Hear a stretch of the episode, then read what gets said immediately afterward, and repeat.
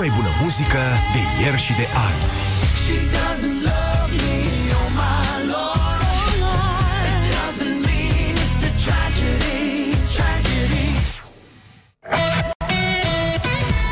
Piața Victoriei la Europa FM. Bună seara, suntem în direct pe frecvențele Europa FM din toată țara. Ne vedem și pe Facebook, dar și pe site-ul nostru europafm.ro. Eu sunt Sanda Nicola, iar invitatul de astăzi din Piața Victoriei este Dragoș Tudorache.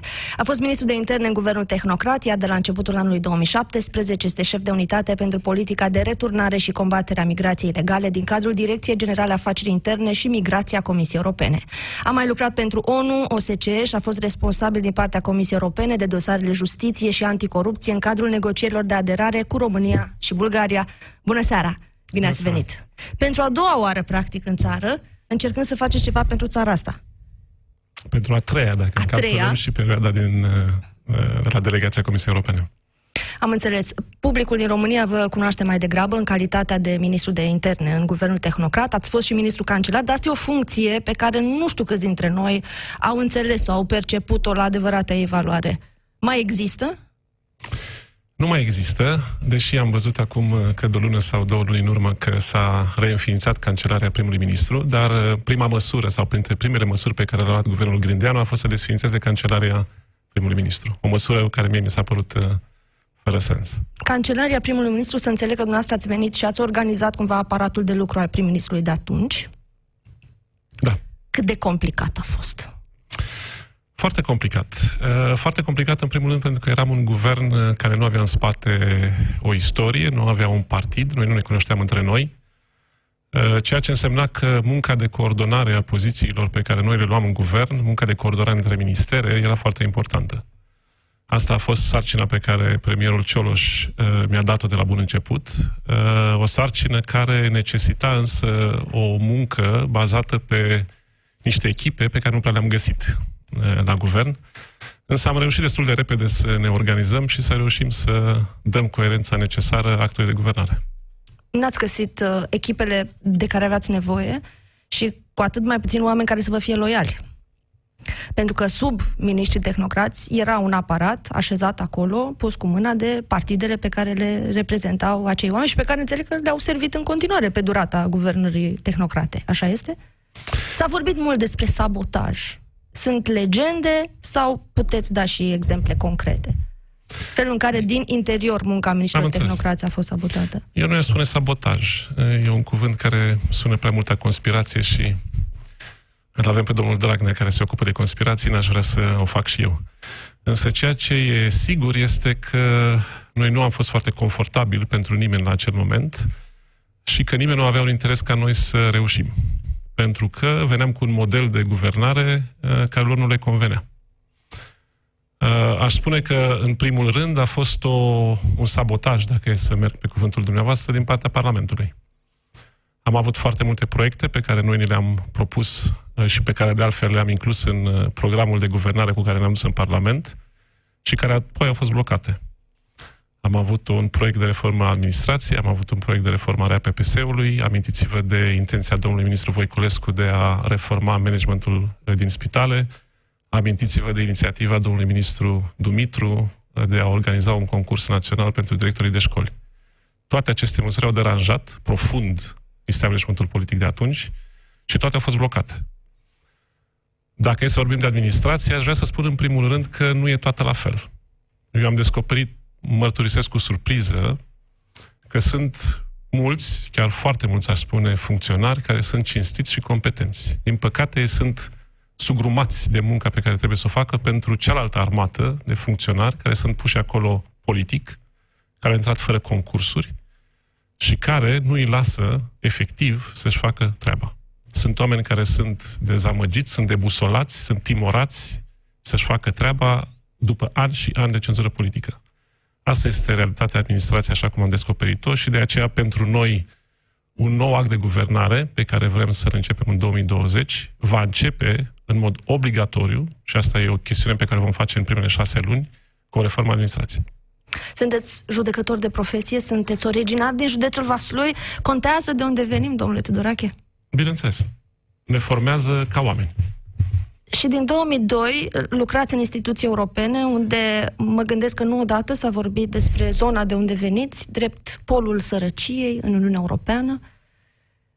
Cum resimțiți aceste comentarii, aceste aprecieri, statistica nefavorabilă zonei de unde veniți în momentul în care se discută la nivel european? Nici într-un caz ca o rușine, dacă cumva uh, asta era ideea. Uh, eu sunt foarte mândru de locul din care vin și de altfel de asta intru în politică. Sau asta este unul din motivele pentru care intru în politică.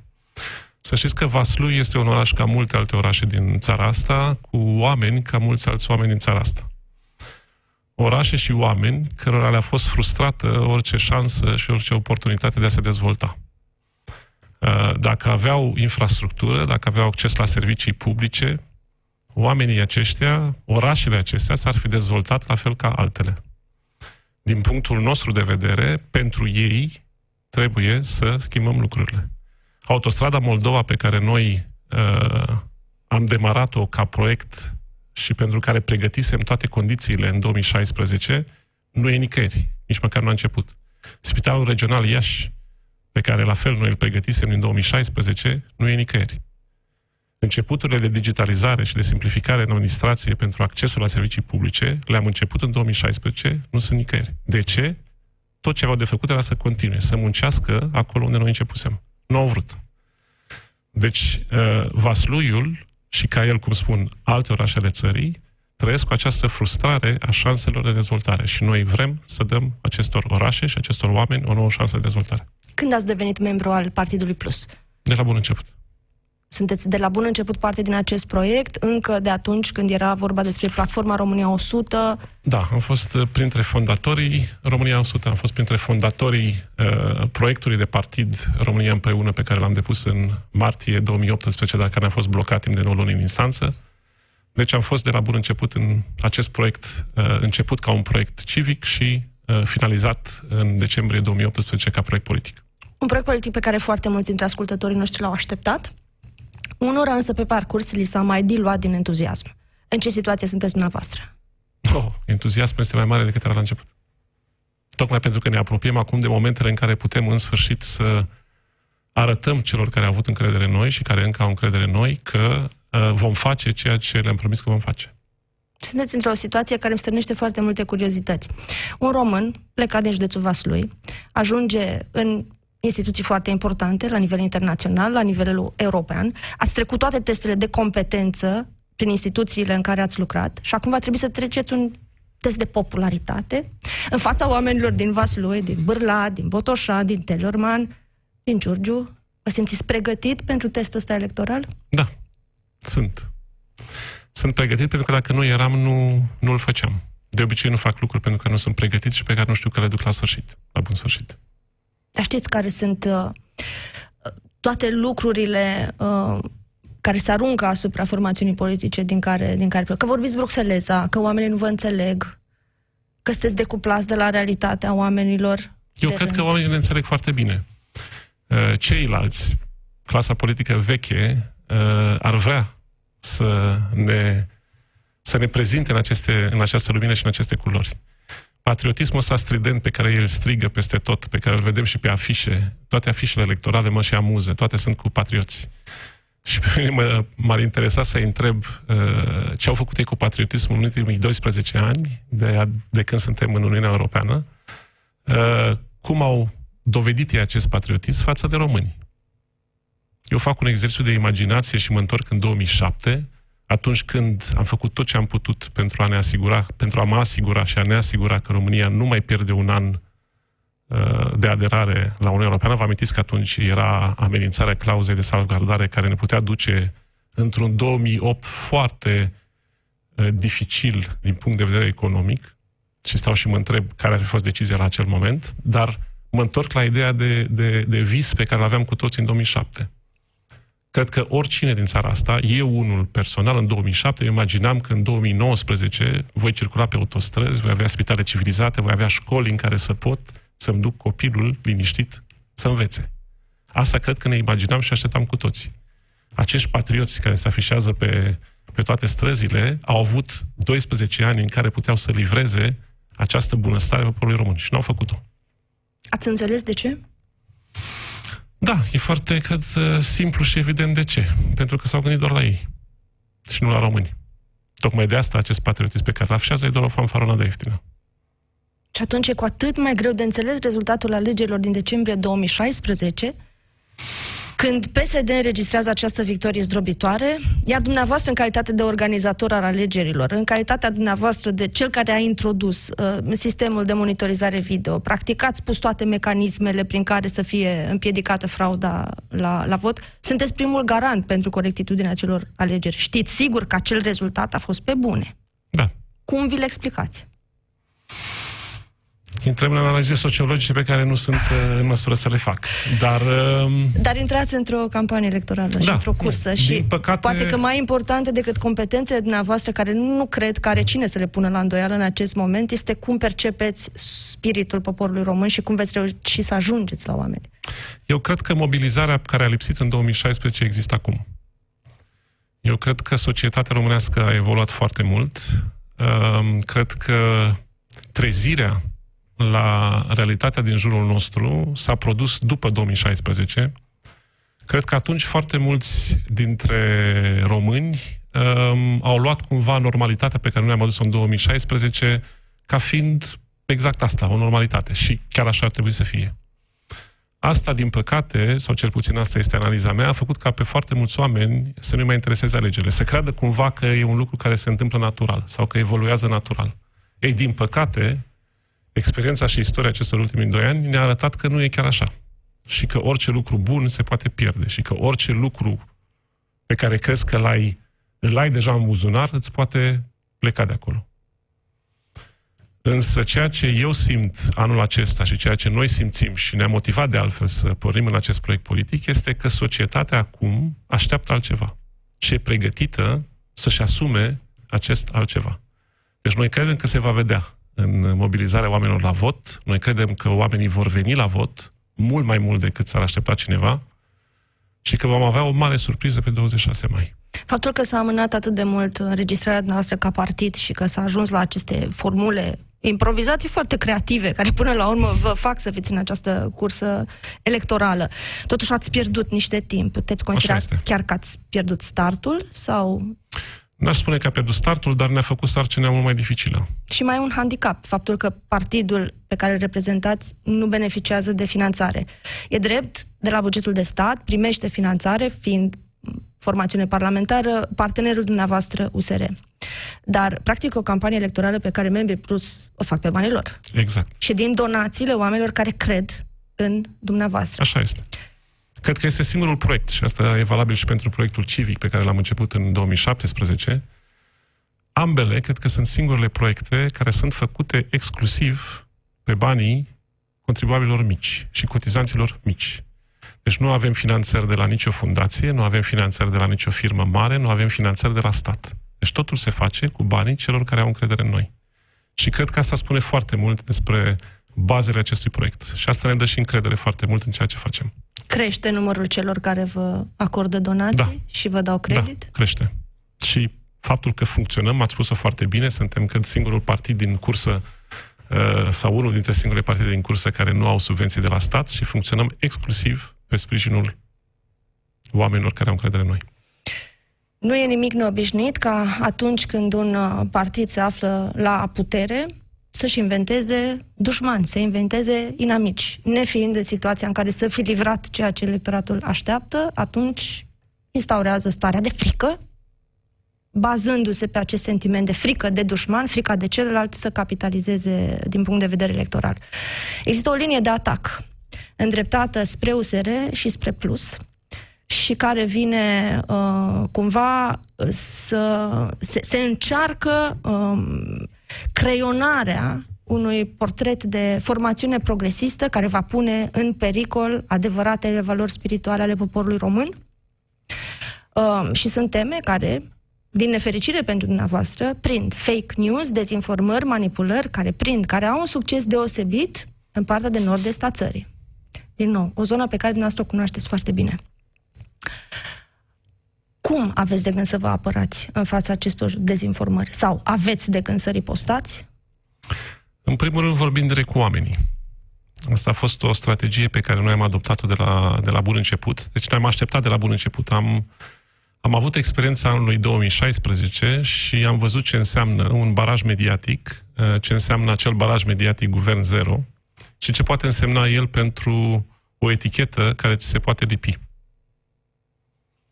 Cu o medie ostilă și cu fake news, așa cum a spus dumneavoastră foarte bine. Pentru că faptele și cifrele erau acolo. Noi le comunicam constant.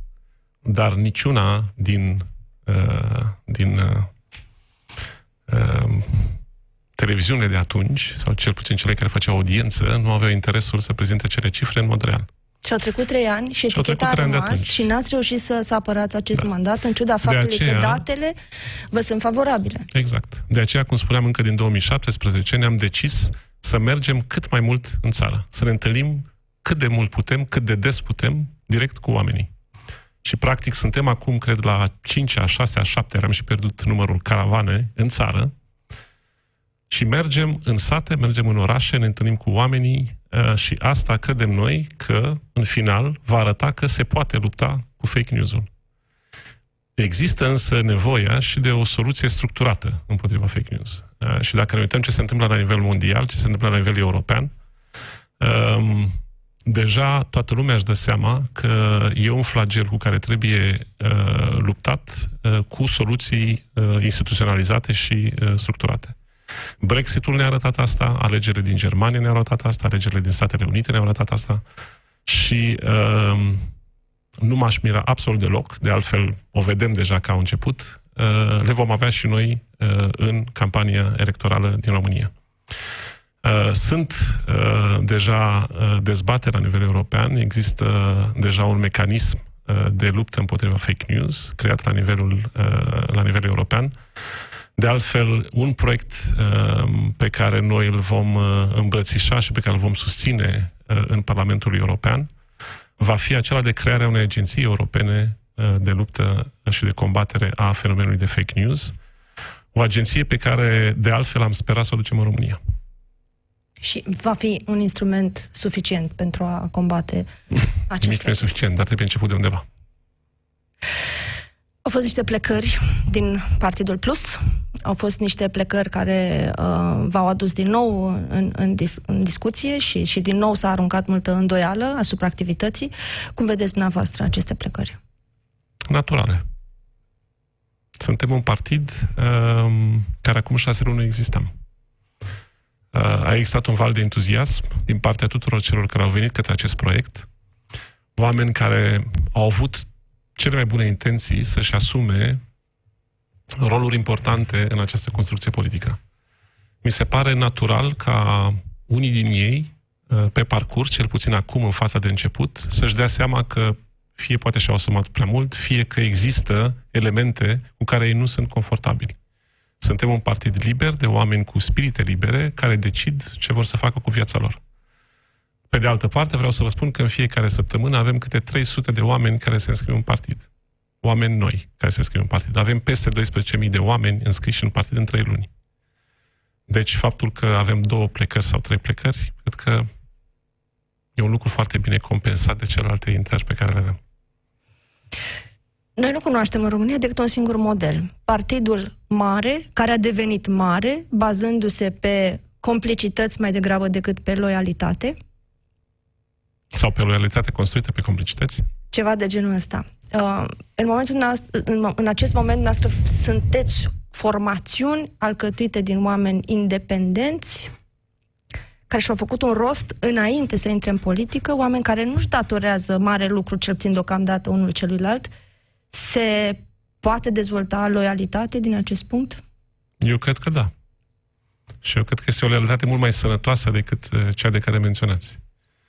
Uh, de altfel, dacă vă uitați la... Uitați-vă doar la lista de candidați pentru alegerile din 26 mai și veți vedea acolo oameni uh, din guvernul tehnocrat, uh, aceeași echipă sau o parte a acelei echipe care a început în 2015. Dragoș Păslaru, Cristi Ghinea, toți sunt oameni cu care noi am lucrat foarte bine în guvernul tehnocrat și am păstrat această loialitate, dacă vrem să-i spunem, această prietenie, tocmai pentru că credem în aceleași lucruri vrem același lucru, avem aceeași viziune și proiect pentru această țară și pentru români. Și asta ne face să fim loiali unii altora și să fim loiali proiectului politic în care ne-am angajat. Scenele pe care le-am văzut cu toții desfășurându-se ieri la Înalta Curte de Casație și Justiție, în momentul în care Liviu Dragnea intra acolo, cum le-ați descrie? Această presiune a străzii, felul în care instanțele sunt obligate să funcționeze în acest moment, e ceva din sfera firescului? a normalului? Instanțele nu au niciodată o viață ușoară și asta vă spun din uh, experiența mea de judecător. Există întotdeauna presiune pe instanțe. În diverse momente istorice, în diverse momente, societatea pune presiune pe justiție. Tocmai de aceea e important ca ea să aibă garanții de independență și să fie foarte bine așezată în peisajul instituțional al statului. Scenele de la uh, Curtea Supremă nu au de face nimic cu justiția. Au de face cu disperarea unui om care se agață cu toată energia pe care o are și, din păcate, trage după el o țară întreagă, se agață disperat să nu intre la pușcărie. E atât de simplu. Și pentru asta e dispus să facă absolut orice. Din păcate, urmărim acest spectacol trist, sinistru, aș spune, de doi ani de zile. Și cum apreciați poziționările celor din jurul lui Liviu Dragnea? Mă refer în speță la ministrul de justiție, la Tudorel Toader sunt acele loialități bazate pe compromisuri de care spuneți înainte. Credeți că încearcă să se delimiteze în acest moment? Simte că bate vântul unei schimbări iminente? Eu nu l-aș credita pe domnul ministru Toader Dorel cu o delimitare, poate doar cu un calcul politic. La fel de sinistru.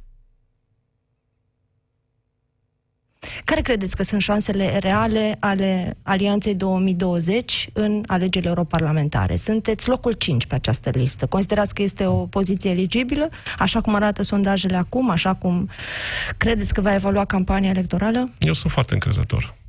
Și eu cred că cifrele care sunt vehiculate acum din diverse sondaje nu arată realitatea um, din societate, cea despre care vorbeam înainte. Eu cred că vom avea o mobilizare la vot Ehm, mult mai mult decât se așteaptă uh, cei care fac sondaje la acest moment. Și acea mobilizare la vot se va vedea în uh, cifre uh, care vor fi puțin surprinzătoare. Noi suntem foarte încrezători. Surprinzătoare în sensul că? În sensul că Alianța 2020 va fi acolo în topul câștigătorilor. Și da, eu sunt foarte confortabil cu poziția 5. Bun. Sloganuri și promisiuni, toate par să semene în acest moment. Ce anume credeți că, că va face diferența? Eu cred că ce face diferența este cine stă în fața acestor sloganuri.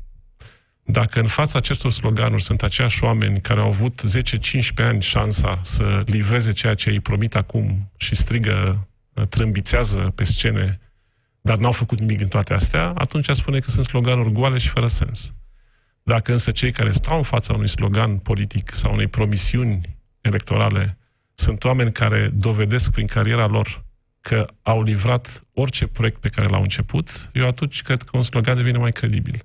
Deci diferența din punctul meu, din punctul nostru de vedere, vine din competența celor care fac acele promisiuni.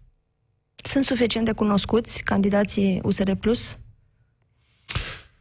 Sunt oameni noi și asta înseamnă prin definiție, că trebuie lucrat foarte mult la notorietatea lor. Mai Din timp? nou, tocmai, eu cred că este timp. Tocmai de aceea, uh, repet ceea ce spuneam înainte, suntem în continuu în caravane. Chiar acum am început o nouă caravană de ieri uh, în, uh, în Baia Mare și în Oradea, continuă în toată țara. Vom sta în continuu în caravane până la 26 mai. Și ne vom face cunoscuți românilor și mizați mai degrabă pe acest uh, contact direct cu alegătorul și nu pe expunere mediatică. Contăm, bineînțeles, și pe expunerea mediatică conform legii în perioada de campanie. Atunci uh, toată, toată media va fi uh, nevoită, să spun, să acorde timp egal, echidistant tuturor formațiunilor politice, dar pentru noi, din nou, cel mai important este contactul direct nemijlocit cu oamenii. Credem că așa ne putem face cunoscuți cel mai bine cum reacționează oamenii în momentul în care ajung să-l întâlnească pe Dacian Cioloș? Neașteptate bine. Nu știu dacă ați văzut uh, acele imagini de la Roșiori, uh, când s-a dus uh, în uh, ceea ce s-ar putea numi fieful actualei puteri, uh, și în care întâlnirea cu oamenii a decurs extraordinar de bine. Noi credem că oamenii de peste tot din această țară așteaptă altceva și s-au săturat la ele hamite de ceea ce se întâmplă. Reușesc să se identifice cu fostul premier? Eu cred că da. În care aspecte? Ce anume îl apropie pe Dacian Cioloș de Eu cred că alegători? viața lui de până, uh, de până la momentul în care a ocupat uh, funcția de comisar european, educația lui, faptul că e în esență un fermier. Vine de la țară, știe ce înseamnă să, să faci agricultură și asta cred că îl apropie foarte mult de foarte mulți din români. Și ceea ce eu cred că este o autenticitate a mesajului. Vizați un electorat anume? Nu vizăm un Simțiți că îi electoral anume aveți pentru că... de partea dumneavoastră by default pe antreprenori, pe cei cu profesii liberale sau din potrivă? Încă luptați și Eu pentru nu- creditul lor. Eu nu cred în uh, by default. Um, Eu cred că e important ca oferta pe care ți-o construiești să o adresezi foarte bine, foarte limpede. Noi avem o ofertă foarte clară către antreprenoriat, dar la fel de bine uh, avem o componentă de solidaritate uh, care ne duce foarte mult și către celelalte um, părți ale societății românești. Noi vrem să fim o forță politică cu adresabilitate maximă, tocmai pentru că noi suntem foarte serioși față de obiectivul politic pe care l-am anunțat, și anume de a câștiga guvernarea în 2020 și de a avea o majoritate în Parlament care să ne permită să ne implementăm programul politic pe care îl avem. Spuneam că aveți o activitate strălucită la Comisia Europeană. Cum apreciați că a funcționat până în acest moment președinția românească a Consiliului Uniunii Europene? Pe două planuri. Un plan tehnic, care a funcționat bine. Reprezentanța uh, României pe lângă Uniunea Europeană și-a făcut bine treaba. Echipele de acolo au știut să gestioneze dosarele de negociere care erau în lucru. Și asta e un credit care trebuie acordat acelor funcționari de care vorbeam înainte, care vin din ministere, din administrația noastră și care au reușit să-și facă treaba așa cum trebuie. Eu i-am văzut la lucru în Consiliu, în Parlament și pot să vă spun că și-au făcut treaba bine. Planul celălalt însă, cel politic, a fost un dezastru. Și aici țara din nou a avut de suferit. Pot să vă spun că în 2016, când s-a negociat noul calendar al președințiilor după ieșirea Marii Britanii, după, după votul uh, ieșirii Marii Britanii din Uniunea Europeană, noi în 2016, ca guvern, am luptat să avem această perioadă aceste prime șase luni ale anului 2019, pentru că știam că va fi o perioadă de mari oportunități în care puteam să jucăm această președinție în interesul României. Din păcate, acea oportunitate s-a pierdut. Nu am jucat nimic, pentru că avem un guvern incompetent care habar nu are ce și cum funcționează instituțiile europene. Ce deznodământ anticipați pentru Brexit? Cred că dezvoltământul este inevitabil. Um, nu cred că mai poate fi întors, uh, mai, mai poate fi întoarsă voința poporului britanic de a părăsi Uniunea Europeană, chiar dacă există o, un element de trezire la realitate uh, venit în acest ultim an, care cred că i-a pus pe foarte mulți pe gânduri, însă nu cred, cred că procesul este reversibil. Deci nu cred că se mai pot întoarce din acea decizie. Însă ceea ce, din păcate, e posibil să vedem în perioada următoare e o amânare sper eu, nu repetată, dar deja de săptămâna trecută avem o amânare până în toamna acestui an a procesului de ieșire din Uniune. Și asta nu va face bine nimănui. Nici Vor organiza britanicilor, până nici la urmă și europenilor. ei alegeri europarlamentare? Vor fi nevoiți. Dacă nu reușesc miraculos să se pună de acord pe un plan de ieșire din, din Uniune care să fie susținut de Parlamentul lor, atunci vor fi nevoiți să organizeze alegeri parlamentare. Ce anume v-a determinat în 2015, atunci când Claus Iohannis încredința lui Dacian Cioloș misiunea de a face repede un guvern, să puneți între paranteze cariera dumneavoastră la Bruxelles și să veniți în țară? Un telefon de la Dacian Cioloș. Vă cunoșteați bine Adevărat. înainte? Nu Erați între chiar. apropiații lui? Nu, nu. Multă lume a crezut că ne știam dinainte, că aveam o relație și că de aici a, a venit uh, invitația uh, de a prelua acea funcție în guvern. Um, Ne știam, ne întâlnisem de câteva ori, dar mă știa, cred, după reputație, să spun, în, atât în comunitatea de români cât și în, în cadrul Comisiei Europene. Mi-a făcut invitația de a veni în guvern pe acea funcție, care pe mine m-a convins, pentru că cam asta fac de 20 de ani. Coordonez proiecte dificile și le fac să funcționeze. Și pentru mine a fost o sfidare profesională uh, foarte interesantă și o ocazie extraordinară de a face ceva pentru România. O ocazie pe care de altfel o așteptam. Aveam o neliniște, să spun, profesională. Uh, făceam lucruri foarte interesante la Comisia Europeană deja. Gestionasem printre cele mai dificile proiecte din Comisia Europeană, sistemul informatic Schengen, uh, crearea agenției de la Tallinn, care gestionează toate sistemele uh, Ehm, de informatice de securitate la nivel european, proiecte foarte importante, dar mereu simțeam că îmi lipsește ceva. Ehm, și știam că ce îmi lipsește este faptul că nu făceam ceva pentru, pentru români și pentru țara mea. Iar oportunitatea pe care mi-a oferit-o Dacian Cioloș a fost o oportunitate pe care nu puteam să o ratez. Așa că răspunsul a venit instantaneu da. Foarte pe scurt, ați organizat alegeri corecte în 2016, acum sunteți participant în alegeri organizate de altcineva. Trageți nădejde că vor fi corecte? Nu, mă tem de altfel. Și uh, vreau să facem un apel la toate celelalte partide care participă la aceste alegeri, să punem presiune pe această guvernare, să adopte cât mai repede o hotărâre de guvern, așa cum am adoptat-o noi în 2016, care să asigure implementarea tuturor mecanismelor de transparență pe care noi le-am Uh, pilotat cu succes în 2016. Dragoș Tudorache, mulțumesc foarte mult pentru că ați fost alături de noi în Piața Victoriei. Sunt Sanda Nicola și vă mulțumesc pentru atenție. Rămâneți cu Europa FM. Piața Victoriei. De luni până vineri, de la ora 18 și 15 la Europa FM.